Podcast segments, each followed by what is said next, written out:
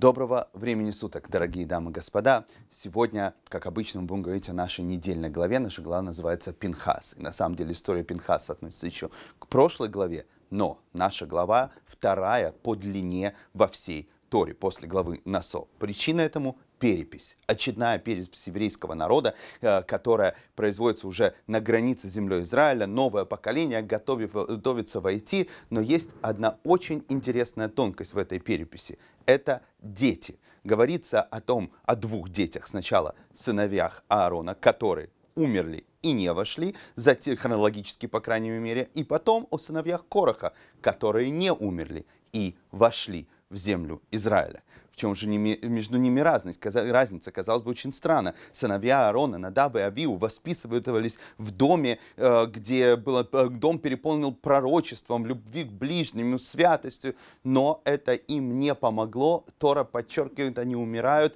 и не удостаиваются, не входят в землю Израиля.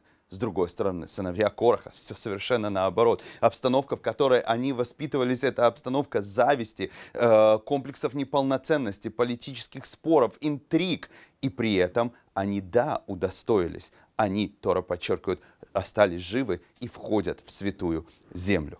Урок на мой взгляд, просто тут столько глубины, что просто очень сложно остановиться в этом коротком видео. Ну, во-первых, это говорится, говорит нам о том, что родословное ничего не значит. У всегда остается свобода выбора в любой момент. Или, как говорит Майманидис, великий Рамбам, о том, что только глупцы могут подумать о том, что Всевышний все за всех заранее решил. Навсегда нет. У нас остается свобода выбора делать правильный или неправильный выбор в каждом мгновении. Ну, а второе – это урок, который нам дают именно сыновья Короха. Потому что, да, свобода выбора остается, но как сделать этот правильный выбор?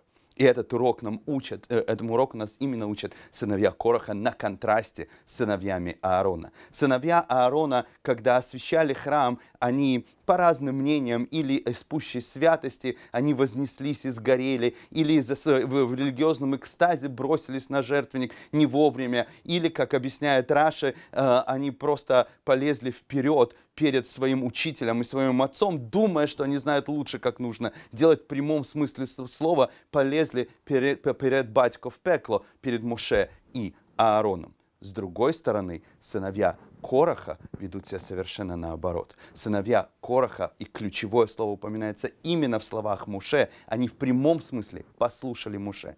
Потому что когда Корох выступает против Муше, Муше говорит, подождем до утра, и Всевышний решит, кто с ним, кто приблизится к святости, кто будет жить. И сыновья Короха напрямую слушают Муше. И на утро они решают выйти из коалиции своего отца и выживают, доживают, удостаиваются войти в землю, э, в землю Израиля.